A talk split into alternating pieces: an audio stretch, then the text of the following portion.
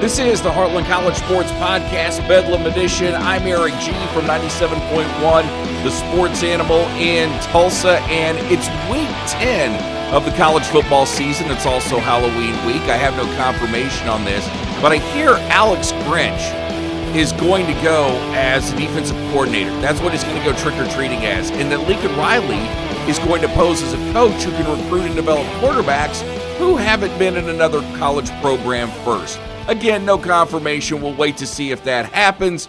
But coming up on today's show, we will talk about OU's 27 13 victory over Iowa State, OSU's 48 0 loss at the hands of K State, and just simply calling it a loss is putting it mildly. We got the new Big 12 television contract to talk about and what that means for the Big 12 and their member schools as a whole, in particularly Oklahoma State and then we'll make our picks for the week and have our lock of the week, which, by the way, we are smoking on our picks, or we did last week. We'll see if we can't carry the momentum into this week. But first, OU went out and beat Iowa State 27 to 13, and every win for OU was a much needed win. And the great thing about doing a sports talk show or a sports talk podcast is to have strong opinions going into the weekend when they're when there are games because you're either going to get them right, you're going to nail them head on, or you're going to be completely off. And as last week went along, I kept convincing myself that OU had no chance of beating Iowa State or that OU's defense wasn't good enough to even stop a bad offense, um, quarterback by Hunter Decker. That eventually Iowa State would figure out that OU wasn't good and they would end up winning. And, and Iowa State's defense would play good enough to keep this a low scoring game. And OU would be Iowa State's first conference win. Thank God I was wrong on that. So wrong on that. And any logical person, any logical OU fan, okay, unless you just see the world through crimson glasses or you're just rooting really hard for Brent Venables to, to have a great career at OU no one could have thought OU's defense would come out and play the way that they did versus Iowa State. Now, I will caution you, while it was a great performance and we saw guys wrap up, drive their feet, you had the three picks. By the way, my MVP this week went to Justin Broiles simply because that's the guy that everybody picks on, and he came away with one of those three picks. What I would caution you on is if you're thinking OU's going to be able to build off of this.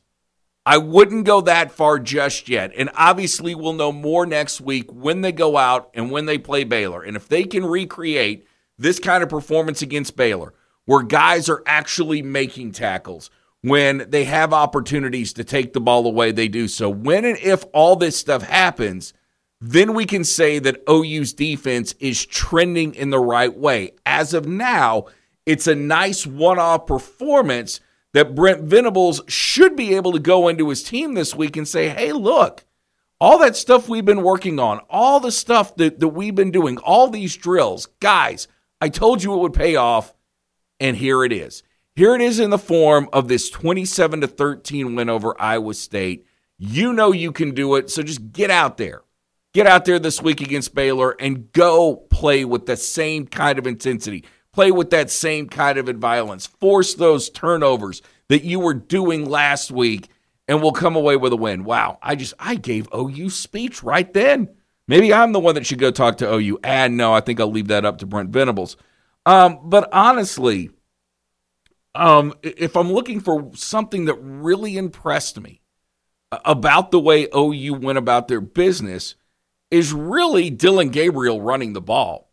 Okay, Iowa State's defense, and think about this. If you're Matt Campbell, if you're Matt Campbell and somebody comes knocking on your door and says, hey, despite you being winless in conference this year, because Iowa State isn't going to win a single game in the Big 12. If they do, that that might be the most shocking development that we've had this year inside the conference is that Iowa State actually wins a game. But if somebody comes and knocks on Matt Campbell's door or calls his agent and wants to hire him, Matt Campbell needs to be on the first thing smoking. Reason being is that Iowa State team reminded me a lot of those Oklahoma teams of the 90s where you've got a good enough defense that can keep you in ball games. And think about this. OU was up 13 to nothing, 13 to 10 at one point and had not even scored an offensive touchdown. Okay, they were they had scored 13 points without scoring an offensive touchdown. And while I know a lot of people were giving themselves high fives over the fake field goal, I'm one of those like I'll be honest, I hate gadget plays. Hate them. Hate fake field goals, hate um, flea flickers, hate hate all that stuff. I I want a base, you know, I want the offense to score. I don't want you to have to use tricks or trickeration to actually go out and score. I mean, if that's the only way you can do it, so be it but I'd prefer you not be able to do that. Those kind of things worry me. It's like, all right, you had to score on a fake field goal. Now what?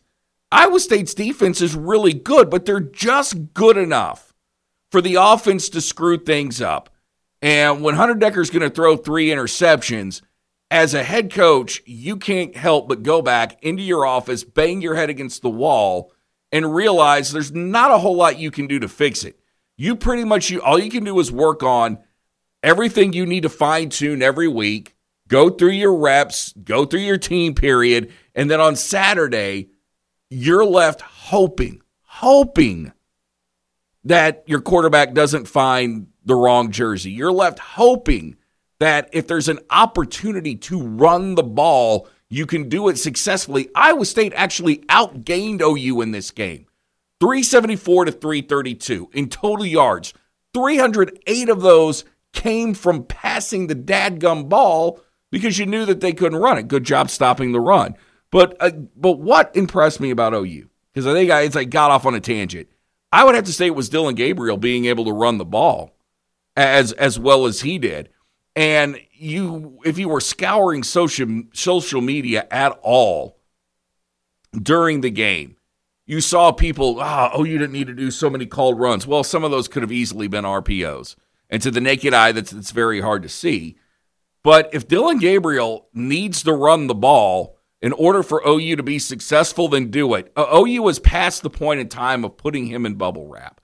And if Davis Beville, if Major Booty, if Matt Evers, if those guys can't get it done, they just can't get it done.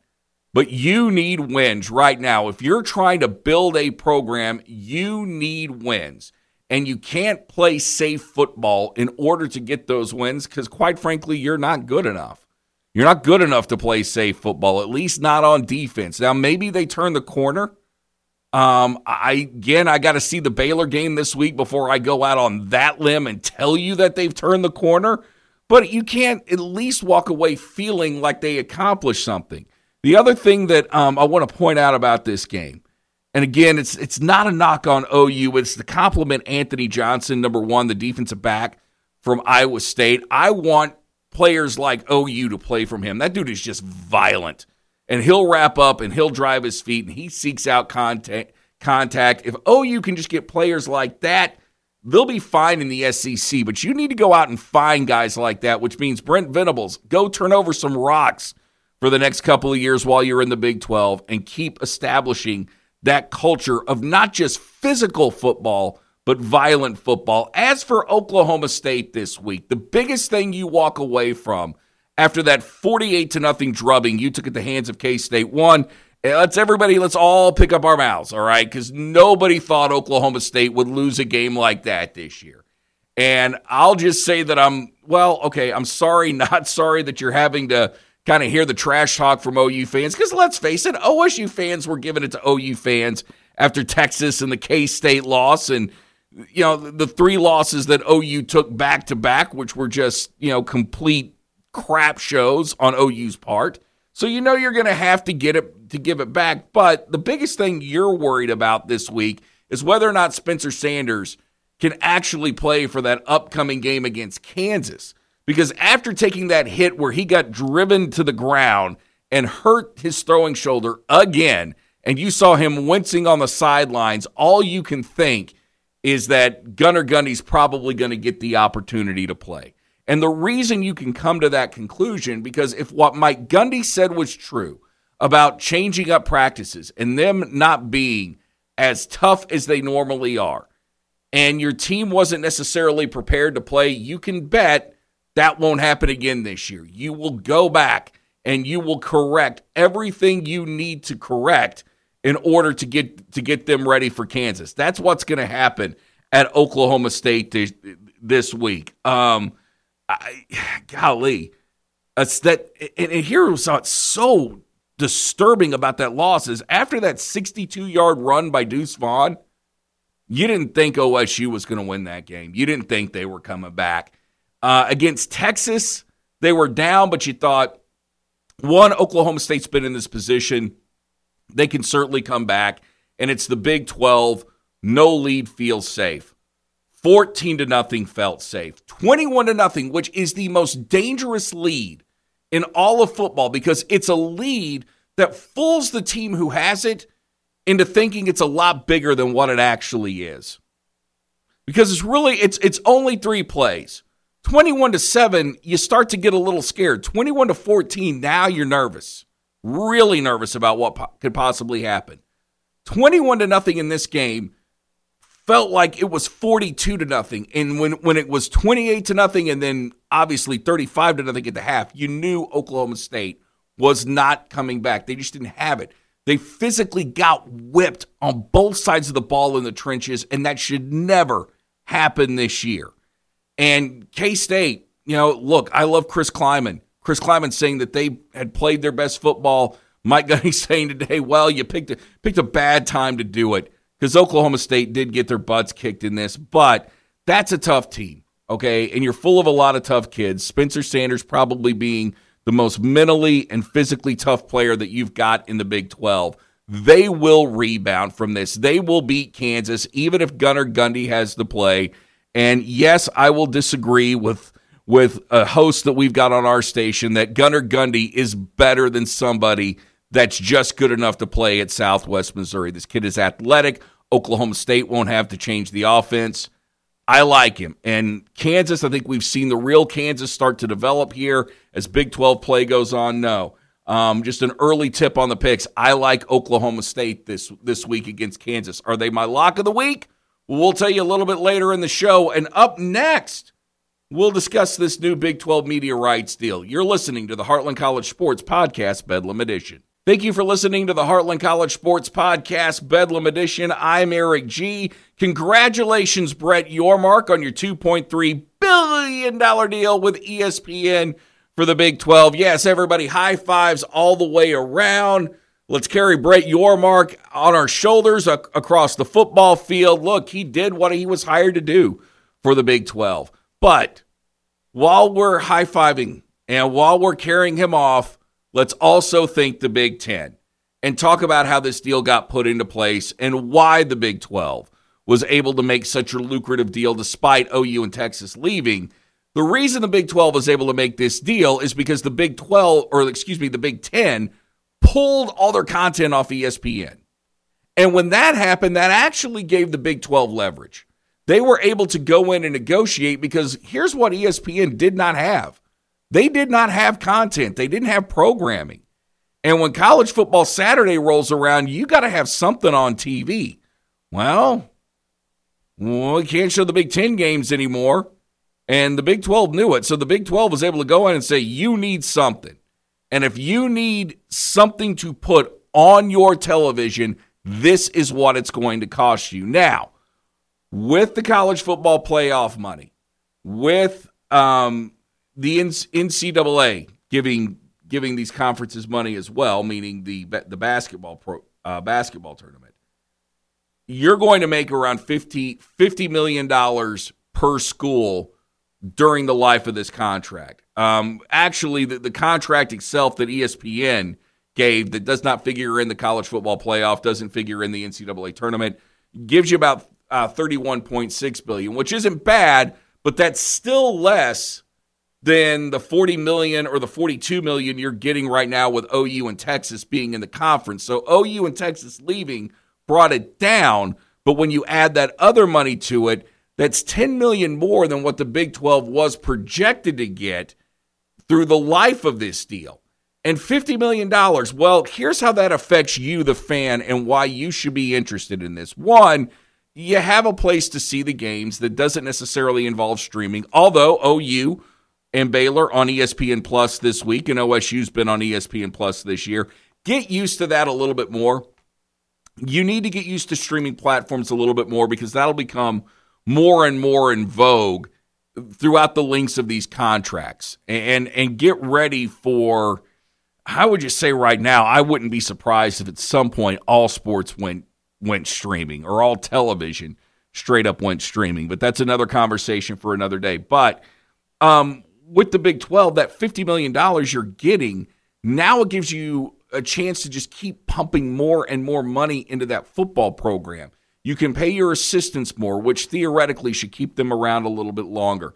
Um, a guy like Luke Fickell is probably not going to stay at Cincinnati for very much longer. If he gets the opportunity to go to Ohio State or another one of these Big Ten schools comes open that he finds attractive, or heck, maybe Oklahoma goes after him. If something didn't happen, something things don't go right with Brent Venables, you're going to lose him.